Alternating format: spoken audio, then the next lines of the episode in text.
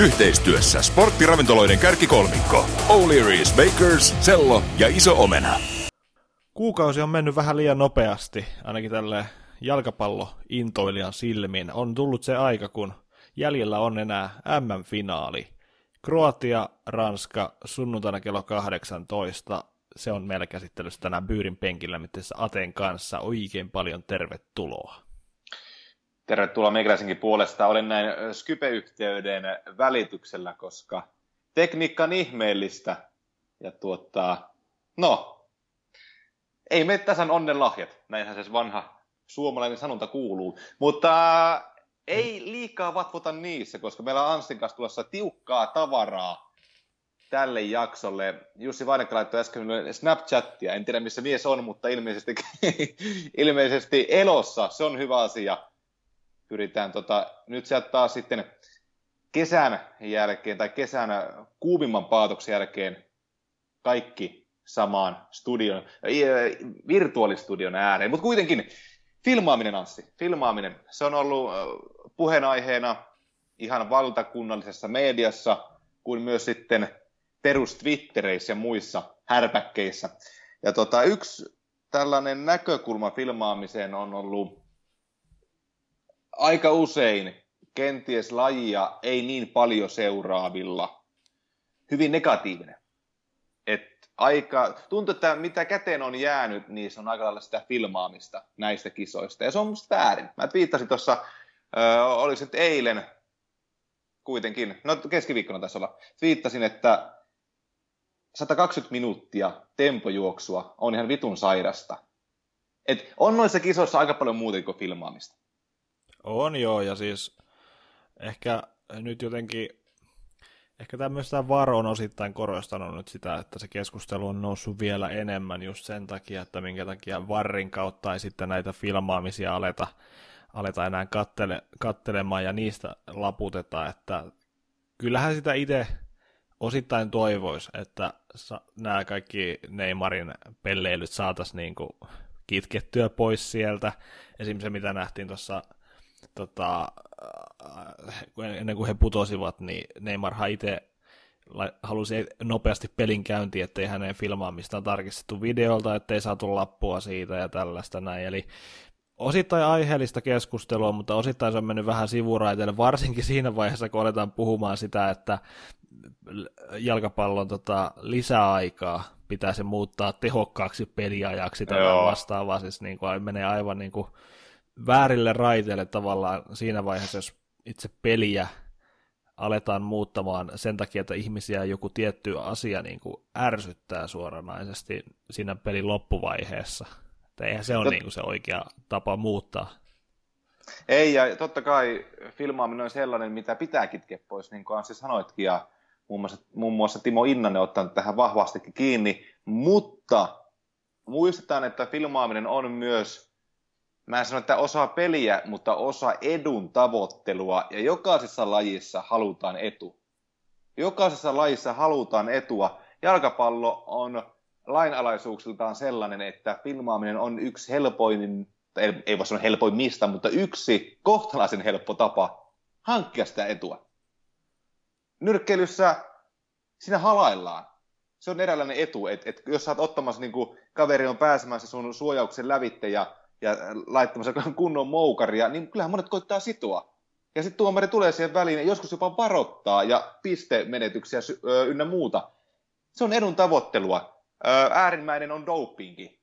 Mutta että siis ei saa, törkeä filmaamista ei saa hyväksyä, mutta pitää ymmärtää tiettyjä laajalaisuuksia. Ja yksi on se, että se on sitä edun saamista tai edun tavoittelua. Ja ihan oikeasti nämä huippuäijät, niitä rikotaan yhdenkin pelin aikana monia kymmeniä kertoja pahimmillaan, niin sun täytyy ottaa tietyllä tavalla se isku vastaan ja sun täytyy joskus ylikorostaa sitä, että tuomari huomaa, että hei, mua rapataan nyt 70 kertaa tai eka puoli aikaa, pitäisikö asialle tehdä jotain. Se on myös sitä.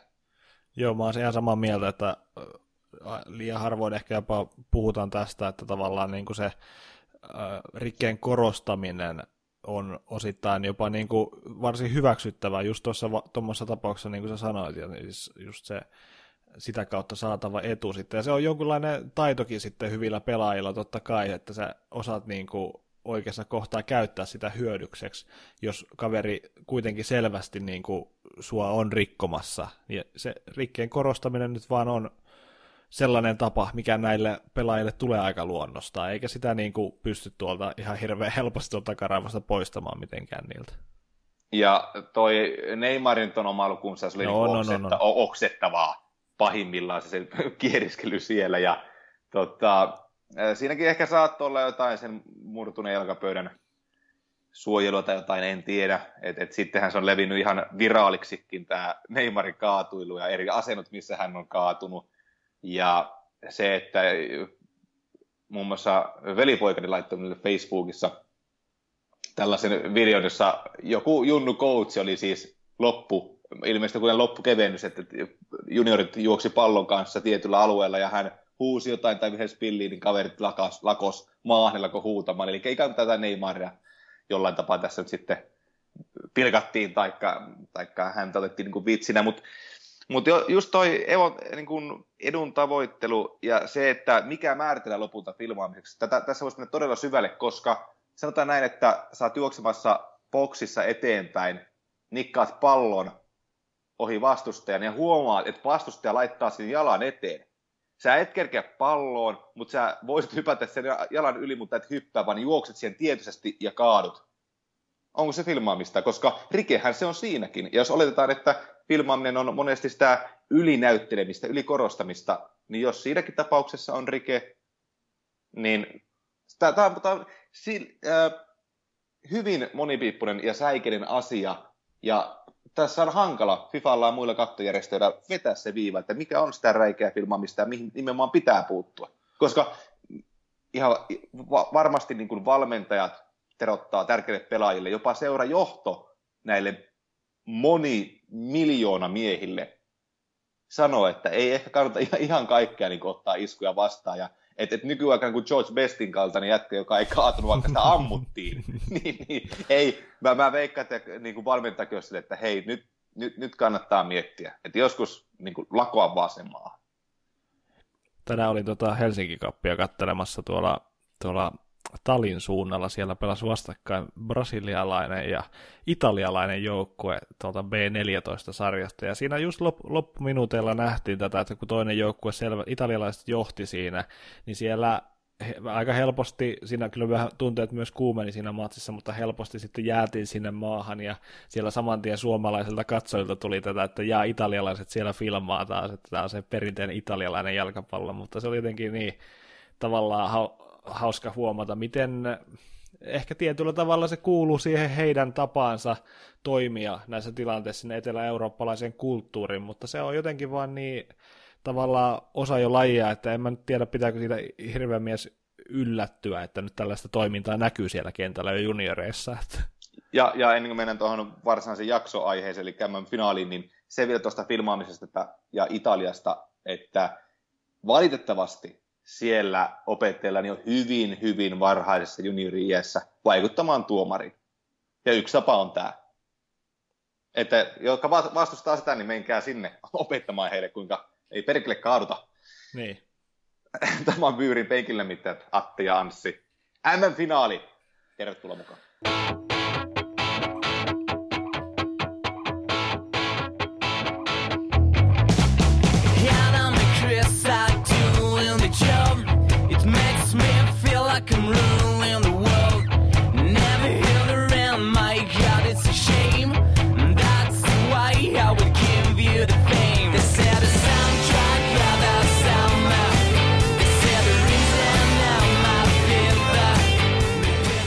Ranska vastaan Kroatia, tai niin kuin meillä päin sanottaisiin, Ranska vastaan Roatia. Se on ensi sunnuntaina. Jalkapallon MM-kisojen finaali. Joukkueet, jotka herättää tunteita myötä ja vastakäymi, vastakäymisissä. Ranska on sellainen, joka ei ole esittänyt mitään hokkuspokkustemppuja, mutta kuten ollaan huomattu, niin joku, joku Yle Studiossa tai jotkut puhukin turnauksen alussa, että joukkue X on tullut tänne voittamaan, kun he ei pelannut hyökkäysvoittoista peliä, mutta siis Kaikki joukkueet on tullut voittamaan, mutta Ranska on tullut voittamaan hyvin alhaisella riskitason pelaamisella. Eikö se mitään väärää ole? Minusta ainakaan. Ei, ja siis oikeastaan se, se täytyy nostaa hattua Didier Deschamps siinä, miten tavallaan mitä pidemmälle turnaus on edennyt, sitä vielä paremmin se on pystynyt myös toteuttamaan sitä tota, tuloksellisesti sitä hyvin heidän tällaista osittain tämmöistä inhorealista pelitapaakin, eli alkulohkossa jo heillä oli hieman, hieman vaikeuksia niin kuin saada tuonne hyökkäyspäähän tehoja, mutta sitten taas se, se osi, osa-alue on paljon parantunut, kun ollaan tullut tänne pudotuspeleihin, ja sitten taas tuo puolustus, puolustuspää on vielä entistä lujempana ollut sitten näissä matseissa. No se Argentiina-matsi nyt oli vähän sellainen erikoinen nyt muutenkin, mutta siis jo, joka tapauksessa, niin kyllähän heillä niin kuin kokonaisvaltaisesti tuo peli on vielä pysty, se on vielä piirun verran kehittynyt tässä koko ajan, mitä pidemmälle on menty, ja Ranska on vaan selvästi parempi joukkue ollut joka kerta, kun se on nyt näissä jatkopeleissä ollut näitä muita vastaan. Ehdottomasti, ja esim. jos ajatellaan asiaa siltä kantilta, että kuinka älykkäitä Ranskan pelaajat on ja kuinka älykkäästi tupla D näin friendien kesken on ton porukkansa kentälle ajanut taktisesti ja henkisesti, niin se on jo mun mielestä eräänlaista taidetta. Ja mä en tiedä, vaatiiko sen taiteen arvostamiseen, että sä oot jonkinasteinen taktiikkaniilo tai futishipsteri. Mun mielestä ei, koska miten Ranska puolesta vaikka Belgiaa vastaan? Eräskin vastaiskun poikainen Belgialla eka puoli aika. Ranska laittaa viisi äijää sinne, nopeasti viisi äijää samaan linjaan, peruuttaa noin boksin rajoille. Yksi sivuuttaisliike, olikohan Eden Azardilta. Ja kanttee lähtee salamana siihen kimppuun. Koko linja reagoi siihen kantteen liikkeeseen ja siihen liikkeeseen, mikä Belgia oli pallon kanssa tehnyt sitä ennen. Et tällaisiakin asioita, niin joo, eihän se ole niin mitään shokaponiittua, mutta se on nykyaikaa, se on modernia futista, se on sitä, että pelaajat on älyllisesti kovempia kuin koskaan ikinä. Ne on niin kuin isona massana. Näin mä uskallan väittää, ja ranskalaiset on tässä vienyt heidän oman taiteensa tosi pitkälle. En, et, et se on varmaan vähän kuin, jos mä menisin jonnekin äh, kiasmaan katsomaan, kuinka jotain maksalaatikkoa ollaan naulattu seinään. Ei ehkä mulla sanoisi paljon, mutta mä voisin jollain tapaa, tiedätkö, arvostaa sitä neroutta, joka sillä maksalaatikon naulajalla on. Koska jollain se on päässyt sinne kiasman seinälle. no niin, joo, siis joo, Didier Deschamps on yksi omanlaisensa maksalaatikon naulaaja. Siis jos, jos mietitään tota Ranskan niin kuin, kokoonpanoja, sitä niin kuin, muodostelmaa ja roolituksia, niin eihän se niin kuin, paljon paremmin voisi osua. Siinä on yksi selkeä vielä niin kuin pohjapelaaja kanttee, joka tekee niitä oikea-aikaisia riistoja ja näyttää omalla liikkeellään merkkiä, milloin linjan pitää reagoida.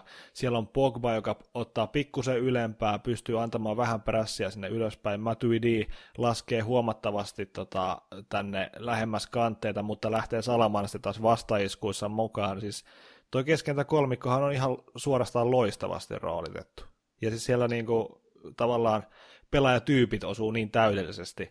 Eli kun aikaisemminkin puhuttiin sitä Pogban roolista, mikä se pitäisi olla, missä se taas ei ole ollut omanlaisensa, niin tässä Ranskan kolmen keskentän tota, ryhmitelmässä, niin onhan se, onhan se mennyt ihan niin kuin, todella hyvin, varsinkin nyt jatkopeleissä, kun jos sai vähän tehottomuudesta ja näkymättömyydestä parjaamista tuolla alkulohkovaiheessa vielä, niin se hänen tärkeytensä on nyt noussut esiin tuossa jatkovaiheessa. Ehdottomasti, ja mun mielestä hän on nyt pelannut Didier Deschampsin alaisuudessa nimenomaan jatkopeleissä peleissä myös sellaista roolia, että hänen ei tarvi olla älyttömän näkyvä, vaan nimenomaan mitä paremmin sä tasapainotat, niin sen paremmin sä oot tekemässä perusratkaisuja ja suorituksia, koska onhan se selvä, että vaikka Pogballakin esimerkiksi on mieletön aivonnystyröittinen syöttövalikoimien arsenaali, niin hän ei ole nyt sellaisessa roolissa ja sellaisessa vastuussa, joka vaatisi jatkuvasti tempokuljetuksia niillä isoilla lonkeroilla, jatkuvasti murtavia palloja 30 metrin päähän suoraan jalkaan tai, tai Griezmannin Mbappeen juoksulinjalle. Hän pystyy laittamaan niitä ja laittaa niitä sovituissa tilanteissa, mutta muuten juuri esimerkiksi Belgiaa vastaan. Belgia lähti hyökkäämään vasenta laitaa pitkin heidän omaa vasenta. Siellä oli vastassa Ranskan Pavard. Pavard lähti ottamaan vähän ylempää, antaa nopeampaa prässiä. Pogba, mitä hän tekee? Sadan miljoonan punnan jätkä. Hän tippuu, ei nyt Pavardin tilalle, mutta tukemaan siihen heidän väliin, eikä niin, että joku äh, Mbappé olisi tullut laitalinkkinä tuplaamaan auttaa Pavardia, vaan Pavard ottaa askeleen eteenpäin, Pogba ikään kuin sen takaviisto. Ja tollaiset asiat oikeasti tekee Ranskasta muun muassa tollaiset asiat niin hyvän puolustuspäähän kuin se on nyt ollut. Kyllä. Ja ihan vähän myötähäpeä myös herätti nämä belgialaisten Joo. katkerat kommentit matsin jälkeen. Azar oli heittänyt mitä ties, että, että mieluummin häviäisi ottelun niin kuin belgialaisittain kuin voittaisi Tai Aika, aika erikoista kuitenkin, että mies on tottunut pelaamaan kontten alaisuudessa Chelseassa hyvinkin tota, järjestelmällistä ja niin kuin organisoitua jalkapalloa ja kuitenkin ymmärtää, tai pitäisi niin kuin ainakin ymmärtää se, että miten tota, ehkä, no, ehkä tässä nyt on vaan lähinnä se päällimmäinen vitutus lähinnä tuon matsin jälkeen, että tulee tällaisia niin kuin aivopieroja, mutta onhan toi vähän surkuhupasa alkaa oikeasti niin kuin nykypäivänä valittaa tuollaisista asioista. Ja olikohan se öö, Sundelin tai Vääninen vai kukahan jalkapallotoimittaja laittokin someen, että tämän takia he eivät ole mestareita. Mm. Eli tota, se, se äh, tappion ärsytys on puettu tuommoisen niin naiviuteen pelitavasta, jolla nyt ei tällä kertaa tullut tulosta. Ha- mm. Harmi sinänsä, harmi sinänsä, että onhan, onhan pelkki oli niin mahtava joukko ja näin. Mutta tota, äh, Ranskan hyökkäämisestä. Se Mbappé on jotenkin, se on kasvanut, tuntuu, että viimeisen vuoden aikana taas ihan niin mielettömästi jalkapalloilijana. Ei pelkästään se nöyryys, hyvinkin, hyvinkin keskinkertaiset lähtökohdat noin niin kuin elämään ylipäätään, vaan se, eikä pelkästään se elämän tuoma, tai ehkä karunkin elämän tuoma viisaus ja, ja ajattelevaisuus, mutta ne pelilliset taidot ja se ö, oikeaoppinen lähtö niihin pit, pitkiin palloihin ja se viisas lähtö niihin pitempiin palloihin ja milloin, milloin tehdä se enemmän alibimainen suoritus ja milloin olla se ratkaiseva puhkominen nimenomaan suhteessa siihen kollektiiviin ja muuhun pelaamiseen. Hän, hän on, monesti puhutaan lähes täydellisestä hyökkäistä, mutta kyllä Mbappé menee tällä hetkellä siihen kategoriaan. Että hän, hän on nyt niin kuin piirua vaille, aivan kerta kaikkiaan mahtava pelaaja. On, ja siis just se, että helppoa huomata niin kuin hänen pelaamissaan se huikea nopeus ja ne tota, pitkät kuljetukset, mutta just ehkä enemmän vielä kannattaa kiinnittää huomiota siihen, että milloin hän päättää lähteä aina, milloin hän haistaa ne paikat, kun kannattaa oikeasti lähteä ottamaan se lähes Boltin vauhtia lähtevä spurtti siitä sen pallon kanssa ja tuomaan sitä ylöspäin, miten se haistaa ne raot, milloin kannattaa sitten puolestaan lähteä leikkaamaan, tekemään muutama askeleen tota, leikkauskeskustaan, sitten ottaa joku Pavard mukaan sieltä sinne boksiin, niin kuin nähtiin tuossa Bel- Belgian matsissa, aivan loistava tarjoulu Bappelta siinäkin, ja siis jotenkin niin kuin, tämä kaveri vaan hoksaa niin kuin noita kentällä tapahtuvia asioita sen lisäksi, että toi oma henkilökohtainen taitotaso on noin korkealla. Ja hän kuitenkin asettuu sen kollektiiviin, ja sekin on tärkeää, että kuinka usein on pelaaja ollut hyvä, mutta sitten kun on pitänyt tiettyyn rooliin sopeutua, joka ei ole ehkä ominta itseään siinä mielessä, että hänen pitää alistaa itsensä sille joukkueelle. Ja se Cristiano Ronaldo, Portugalihan rakentui hänen ympärille, kun taas Ranska, niin Pape kuuluu hänen joukkueeseen. Että se, on niin selkeä ero. Selkeä ero. Ja toki taito, taitoerokin on varsinkin maalinteossa vielä huomattavaa, mutta ja, ja pelipaikki totta kai, kun Chris on vanhemmiten siirtynyt sen keskelle ja Mbappé tykkää olla edelleen laidalla, mutta että et, fyysiset ominaisuudet, tekniikka on, on, edelleen aivan käsittämättömän kovalla tasolla, mutta just nämä, mitä puhuttiin, älyllinen osaaminen ja, ja sille, sille pelille, joukkueelle ja oikeille aivotuksille alistaminen, niin se, se, se tekee nykyfutajasta tai se tekee Vappeesta niin hyvän nykyfutaajan kun, kun hän on. Ää, Anton Griezmann, valtavia työmääriä, ää, ei, ei, millään, ei, ei missään nimessä se, se kliininen Antoine Griezmann, mihin ollaan monesti totuttu, mutta sitten kun miettii taas Mbappeen roolia, miettii koko Ranskaa, niin se, se on se, sanotaanko hänen ehkä henkilökohtaisen mo- motiivin miinuspuoli, että ei ole se kliininen Griezmann. Giroud, ei hän, kaveri varmaan vieläkään vetänyt maalia kohti, mutta onko sillä väliä, jos, jos kuulut tuollaisen nippuun ja teet noin tärkeää työtä? Ja niin, tulee se niin, kulta. Joo, ja siis kyllä niin olisi vaikea, vaikea kuvitella Ranskaakaan kuitenkaan näin pitkällä ilman Griezmannia, että onhan hän silti, onhan hän silti niin kuin hyökkäyspäässä aivan mielettömän tärkeä pelaaja, vaikka nyt ne ei ole ne viimeiset ratkaisut ja viimeistely ollut sillä totutulla tasolla niin kuin La Ligassa nähty, mutta kuitenkin älyttömästi paljon oikeita asioita kentällä jatkuvasti, milloin suojaa, osaa suojata palloa, milloin, milloin tajuaa syöttää ja ihan niin kuin siis huikea pelaaja. Mennään Kroatiaan. Mennään Kroatiaan. Koska äh, Ante Rebic on jotenkin symbolisesti vähän samanlainen kuin Bappe. Siis siinä mielessä, että hän on kehittynyt pelillisesti erittäin, erittäin kypsäksi pelaajaksi. Ei todellakaan jatka Frankfurtissa. Ää... Se taisi olla selvää siinä vaiheessa, kun ratkaisi kuppmestaruuden. Että...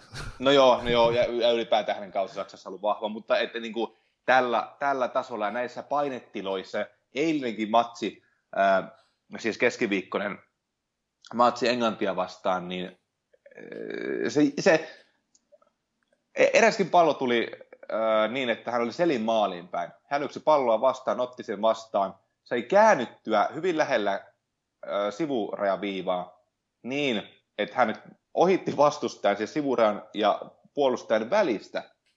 Eikä hän oli jo valmiiksi lähellä sivurajaa, mutta pääsi kääntymään ja etenemään niin, että hän kykeni ohittamaan vastustajan vieläpä niin, että hän oli sivurajan Kroatian näkökulmasta katsottuna paremmalla puolella. Ja se, että mulla oli koko ajan sellainen tunne ja pieni jännitys, kun mä katsoin sitä tilannetta, joka ei kovin montaa sekuntia kestänyt, mutta että, että nyt se menettää sinne, se ei kerkeä tuohon palloon ja se ei saa kurottua sitä matkaa pallon kiinni, mutta aina se sai. Ja se oli pieni osoitus siitä, minkä takia Anterbic on, siis hänhän on, en mä, en mä tiedä, onko, mun mielestä sana atleetti ei tee, ei tee niin oikeutta Rebicille. No ei, ei ehkä joo, ja kuitenkin kovan duunin siinäkin mielessä tehnyt, että on kuitenkin nyt noussut tuohon Kroatian niin, niin sanottu ykkösmiehistö. Siellä kuitenkin tuossakin paikalla on sitä Gramaritsia, Gramaritsia kokeiltu teki toki tärkeän maali aikaisemmassa matsissa taas Gramarits, mutta kuitenkin hyvin ehkä jopa vähän saman, saman tyylisiä pelaajia siinä mielessä, että molemmilla on niin kuin semmoiset atleettiset vahvuudet oikeastaan siinä omassa pelaamisessa, ei ehkä niitä kentän ihan nopeimpia, mutta kuitenkin sellaisia tota, fysiikaltaan todella, todella hyviä pelaajia, ja siis Rebits ehdottomasti kyllä niin kuin ansaitsee paikan niin kuin isommissa ympyröistä jälkeen.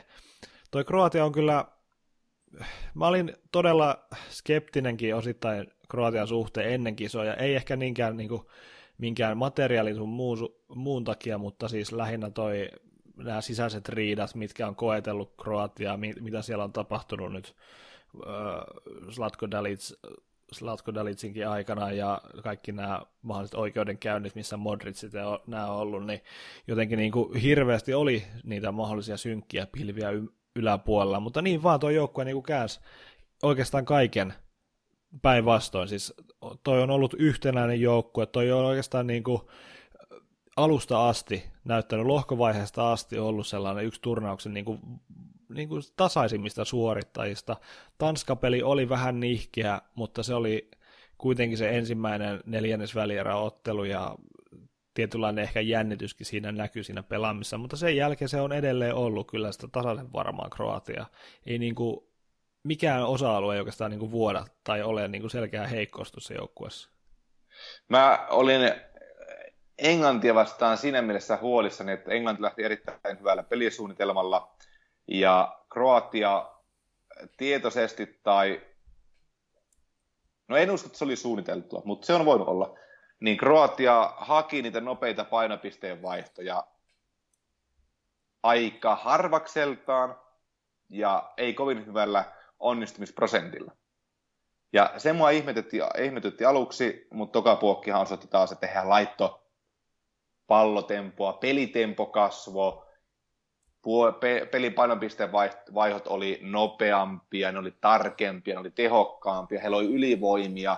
Mutta tuossa Englantia vastaan kuitenkin tuli niitä hetkiä, kun heidän rytmi, pelaajan etäisyydet, ne sovitut asiat, milloin pelataan mihinkin väliin, minkä takia, kelle, mihin asentoon. Moni tällainen asia, joka Kroatialla on ollut erittäin vahvaa tasoa, se katosi. Plus sitten äh, kenttäetäisyys niin kuin pituudeltaan, tai kenttätasapaino pituudeltaan, se lähti myös rakoileen Englantia vastaan. Et tuntui pahimmillaan siltä, että Luka Modric sai pallon äh, Kroatialle tuttuun tapaan niin, että Modric tippuu sinne äh, tai tässä tapauksessa tippui sinne toppareitten, toisen oikean puolen maisen topparin oikealle puolelle, laitapukki lähti nousemaan, ja Luka pelasi pitemmän pallon seuraavalle linjalle. Niin tuntui, että heillä oli karrikoidusti kaksi linjaa, josta alemmasta pallo pelattiin ylempään, ja sitten jos tuli se pallon menetys, niin se oli vain hirveä homma lähteä tasapainottaa sitä viimeistä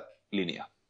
Kyllä, ja ehkä just totta kai myös pakko nostaa tai niin kuin arvostaa Englantiakin siinä suhteessa, että miten hyvin he olivat, pystyivät kuitenkin lukemaan ja haistelemaan tuota Kroatiankin pelirakentelua ja tuottamaan siihen vaikeuksia. On niin kuin Englanti kuitenkin, e, e, vaikka Englantia pidetään aina sitä Englantina, niin ollut kuitenkin niin kuin aikaisemmaksi jaksossa puhuit tuon Mehlemisen kanssa, että niin kuin tässä turnauksessa näyttänyt, miten niin kuin, tavallaan Gary Southgate on luonut täysin uudenlaisen tuota systeemi tälle joukkueelle, joka selkeästi toimii, ja se toimii myös Kroatiaa vastaan hyvin, ja pienistä, pienistä pompuista se voi olla välillä kiinni sitten lopulta, että tuleeko se Mandzukic, se nappaa sen yhden epäonnistuneen purkupallon sieltä boksista ja pistää sen maaliin, mutta siis niin kuin näin karrikoidusti, mutta, Joo. mutta kyllä, kyllä tota niin kuin Kroatia, ei voi sanoa, että Kroatia ei tuota finaalipaikkaa ansaitse, koska on, on niin vahva joukkue ollut kuitenkin.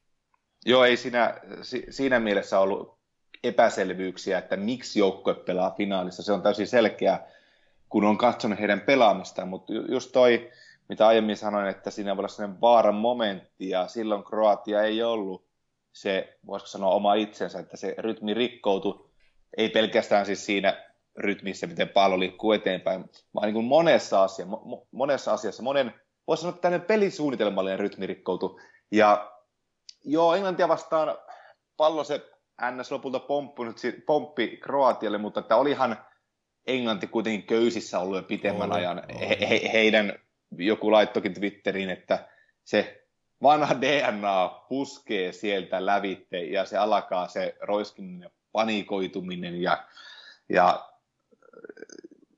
olihan joutunut tekemään paljon sitä sivuttaisliikettä, niin kuin Peetu Pasanen sanoi Ylen selostan, tai siis tuolta paikan päältä selostamosta Härkämasan viereltä, että, että kun se 75 minuuttia, kun ravaa poikittain isoja minuuttimääriä putkeenkin, niin se alkaa tuntumaan. Ja jotenkin Kroatia, mä en tiedä haistoiko ne sen tilanteen jo aiemmin, mutta tuntuu, että heillä niin alkoi se tempon nostaminen jo aiemmin, ennen kuin Dele ja kumppanit alkoi vähän piiputtamaan jo. Ja, ja niin mä sanoin, että se, se noiden kavereiden pelin painopisteen vaihto, niin se olisi sama kuin me ansisyötettäisiin kolme metrin päästä toisille jolloin onnistumisprosentti on ehkä vieläkin heikompi kuin Kroatian puolella, kun siihen laitetaan siihen syöttömatkaan yksi nolla perään. Mutta että to, toi on, mä veikkaan, että hyvin sama piirre on Kroatian asemassa Ranskan Kyllä, ehkä tota, hieman jopa erikoisen, tai se vähän pelokkaan lähtökohdankin antaa tuohon finaaliin se, että ilmeisesti nyt on niin kuin, Ivan Rakitic oli ilmeisesti johonkin haastatteluun sanonut, että oli pelannut kuumeessa tuon tota, Englantimatsin. Ja ei, ei vissiin missään ihan pienessä kuumessa, vaan jopa 39 tai jotain vastaavaa astetta ollut. Ja silti ravasi mitä 14 kilsaa siinä tota, 120 minuutin aikana, niin siinä alkaa oikeasti elämänpelit olla, olla jo kyseessä.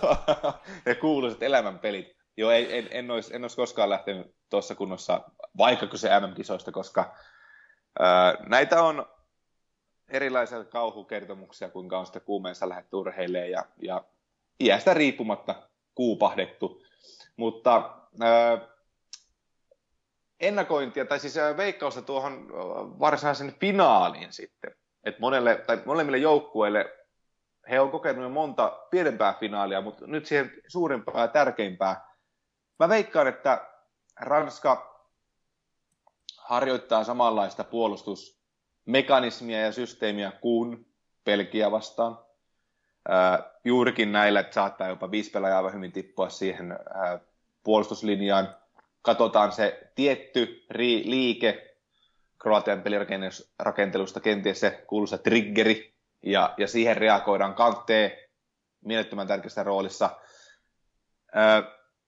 Mutta mä en nyt, mä en laskis pois sitäkään vaihtoehtoa, koska mun muistaakseni mukaan, sanoa jos mä oon väärässä, mutta EM-kisoissa, koti-EM-kisoissa, Ranska, joo, oli ranskala, ranskalaismainen ja Didier Deschamps mainen, mutta hehän kykeni, ja kykenee totta kai edelleen, mutta että monesti dominoimaan nimenomaan pallokontrollin kautta niitä otteluita.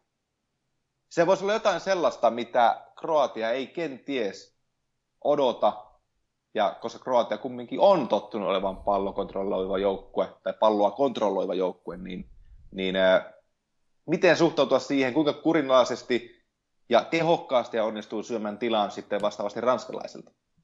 Niin kyllä, ja just ehkä vielä siihen, tuossa voisi olla se tietynlainen iskun paikka, koska ei toi Kroatian joukkue nyt mikään aivan suunnattoman tehokas vastahyökkäysjoukkue enää lähtökohtaisesti ole, että enemmän just toi pallonhallinta on se, mitä kautta he pystyvät niinku niitä omia tilanteita luomaan ja pitkiä hyökkäyksiä syöttyketjujen jälkeen. Ja just, no joo, Perisits ja Rebitsin kaltaiset laitapelaajat on, on totta kai arvossaan sitten, jos oikeasti pitää lähteä nopeasti ylös, mutta niinku se lähtökohtaisesti se on kuitenkin niin pallonhallintajoukkue, että siinä voisi olla ehkä ranskalaisen yllätysmomentti, mutta toisaalta mä mä ehkä uskoisin näin, että toi Desamps nyt luottaa tähän selkeään sapluunaan, mikä on toiminut nyt tässä aikaisemmissa matseissa, millä Belgia laitettiin todella ikävään, ikävään tilanteeseen, ja sitä kautta Ranska pystyy hyödyntämään ehkä kaikkein vahvimmin niitä omia aseita, koska jos mikään ei ole rikki, niin miksi sitä lähteä toisaalta korjaamaan? Niin, aikanaan taidettiin Englannissa todeta, että älä koskaan vaihda voittavaa joukkuetta. Niin. Tämä ei päte nyt Jari Litmasen kohdalla Liverpoolissa, mutta tuota se on toinen tarina. Kuningas paukutti muuten äh, nyt Joo. jonkinlainen, jonkinlainen ystävyysottelu pienellä kentällä Etelä-Amerikka vastaan, oliko Eurooppa tai jotain. Yksi plus yksi tehot kuitenkin tuolla Venäjän maalla. Joten Jari on edelleen voimissa. Katsoin muuten hänen maalinsa ja komea liuku. Ää, oli ilmeisesti ollut kapteenina tuossa. Tota... No niin, vähintäänkin. Ja, siis, onko me, siis, ollaanko me katsottu samaa peliä, mutta se oli joku Italia vastaan tota, tämmöinen muiden maiden All-Star-matsi käsittääkseni. Siis ainakin, koska Totti oli toisella puolella kapteenina ja sitten Jari, okay. oli, Jari oli toisessa, en tiedä. Joo, voi olla myös sitä, mutta, mutta tota, käsittääkseni tässä oli toisella niin vastassa sitten tota, Etelä-Amerikan huiput, Crespot no niin. ja Kafut. No ja... niin, no niin, siellä on useampikin matsi pelata. No niin. Äh, niin, veikkauksia. Tak- taktinen sapluuna meillä on se, minä veikkaan tosiaan, että Ranska pyörättää omaan pelinsä yllätyselementtiä sen pallokontrollin kautta, luo painetta Vidalle, Lovrenille. Äh, Strinic mun mielestä aika keskinkertainen laitapakki. Eli sinne väleihin... Joka, joka pelissä otetaan pivarit sinne tilalle. Siinä seitsemällä kympillä. Joo, okei, okay, vaan jaksa enää. Ja tota, niin, niin äh, Mbappé, välijuoksut, ylipäätään se sempi laitakaista, palloa siihen, Griezmann kääntyy, Mbappé kääntyy rintaman suuntaan kohti vastustajan maalia, ja Kroatia on pahoissa vaikeuksissa. Mä veikkaan kyllä, että Ranska tulee viemään tulosveikkausta. Mm. Se, se, se on, kun ei, ei, en jaksa uskoa, että nyt jää nollille Kroatiakaan, mutta että laitetaan 3-1. Pistetään, he pistetään he overin rekkaa nyt tulemaan. Mä hypätään tuohon samaan kyytiin ja isketään semmoista just semmoista päinvastasta kuin vähämaalinen tylsä, ns. tylsä M-finaali. Isketään just Ja mä toivon, että se, se menisi vaikka 2-2 tilanteessa jatkoajalle ja siitä sitten ratkaistaisiin. Mä kyllä, kyllä mä jos pitäisi rahat laittaa jommankumman joukkueen puolesta, niin kyllähän ne Ranskalle menisi. On, tämä joukkue on niin iso ennakkosuosikki kuitenkin tähän, tähän viimeiseen ratkaisevaan matsiin, mutta Kroatia, Kroatia, mikään ei ole varmaa ennen kuin, ennen kuin tuo 90 minuuttia on pelattu, mutta joo, laitetaan 3-2 vaikka Ranskalle. Yhteistyössä sporttiravintoloiden kärkikolmikko. O'Leary's Bakers, Sello ja Iso Omena. Myyri Pekillä, miten M-finaali ennakko oli tässä. Kiitos kun olit mukana. Lue hei hyvää matskua Myyrin sivuilta liittyen M-futikseen, kotimaiseen jalkapalloon. Ää, nyt toki monet suomalaiset joukkueet kohta eurovastustajia. Ole pöhinän kärkiaallossa. Ja, ja tuota, täytyy, täytyy, joo, ja täytyy ennen kuin mä päästään omia juttuja, niin tota, täytyy sanoa, että Adil Rami on kyllä mahtava joukkuepelaaja. Hän ei minuuttiakaan oman muista, ei ole pelannut minuuttiakaan tässä turnauksessa, mutta mahtavat viikset sen parran lisäksi on tullut, ja joka ikinen, joka ikisen ottelun jälkeen Ali Rami on kamerakuvissa. En tiedä miksi, mutta hän on niissä. Hän on halailemassa, hän on tekemässä mitä tahansa tai mitä vaan. Ja yleisö rakastaa. Ja niin. kameranit rakastaa Ali Ramia. Ja veti, veti niissä alkuturnauksen tre, treeneissäkin vähän turhan kovalta pappea nilkoille siellä treeneissä, niin meidän siinä tota, yksi ihan, ihan hyvä pelaaja loukkaantua. Mutta, joo, mutta, joo. En, en, en, olisi odottanut mitään vähempää Ali Ramilta, vanha Pamelan kellistäjä. Kyllä. Mutta piti myös mainita sitä, että vaikka nyt kovasti maalaillaan jo, että kesän futisjuhla on ohi, niin siellähän alkaa heti perään U19 EM-kisat, Vaasa et Seinäjoki. Joo, ja, Vaasa. Si- ja siellä on Byyrillä aika kova, kova edustus käsittääkseni paikalla nyt tota, kisoja ajan. Siellä tulee, tulee myös näistä Suomen kotikisoista matskua. Karkeloista. Oli itsekin tarkoitus, että se on vähän vielä auki, kun viikolla pelataan paljon ja ihan on vähintään seitsemän päivää viikossa töissä. Mutta tota, se yksi sunnuntai siellä mahdollisesti. Toki miinuspuolena, että ne on Sievin kovimpien festareiden eli muttimarkkinoiden jälkeinen sunnuntai, mutta tuota, pyritään, jos ei olla äh, saatu turpaa tai puukosta, niin selvitä. Muttimarkkinat mainittu kan- kansallisessa lähetyksessä. mä, mä, jos, jos ei Sievi todelle tule meikäläisen patsasta, niin ihmettelen. Kyllä. Olen pettynyt. Ja, Hyvä. Joo, me jäädään tauolle samalla. Joo, jäädään, jäädään pienelle... Pari viikkoa. Otetaan semmoinen pari hengähdysviikkoa nyt tässä, tähän MM-kisojen jälkeen. Kyllähän ne kaikki futis-ammattilaiskin aina lepää se pari viikkoa jossain Ibizalla, niin me tehdään vähän sama, samankaltainen ratkaisu tähän, tässä nyt Byyrin penkillä mitään osalta, ja tullaan sitten taas kovempana takas, kun tuolla pikkuhiljaa, no ei tuossa enää kauan mene, kun sitten pelataan jo valioliigaa ensimmäisessä kierrosta. Ja... Joo, joo, ja siis kerätään käydä paljon veikkausliikaa, laittakaa ai, kyllä. kyllä aiheehdotuksia tulemaan penkilämmittäjät at byyri.com tai penkilammittajat at byyri.com tai meidän tai byyrin somekanaviin, niin tota, mitä haluatte kehittää, että me kehitettäisiin jaksoa tota niin, niin ohjelmallisesti, sisällöllisesti, meikäläiset jutut ei tule parantumaan, sitä on turha pyytää, sitäkin on pyydetty. Ää, mitä haluatte aiheita, vieraita? Nyt, nyt saa niin kuin laittaa ihan mitä vaan. Ihan mitä vaan. Kaikki ruusut, kaikki ruusut me kuunnellaan kyllä ja tullaan sitten taas virkistäytyneinä takaisin kohti syksyä. Hieno homma. Kiitoksia tästä. Nauttikaa M-finaalista. Joo, ja kaikesta muustakin futiksesta. Kiitoksia Vyyrin penkillä mitään kuuntelijoille tästä kevätkauden ikään kuin ensimmäistä osuudesta. Niin kuin Ans sanoi, niin siirrytään kohti syksyä nyt sitten pari viikon tauon jälkeen uudistuneina, kovina, kimaltevina, kimaltelevina, näin. Selkeämpi sanaisina. en voi luvata. Kiitos.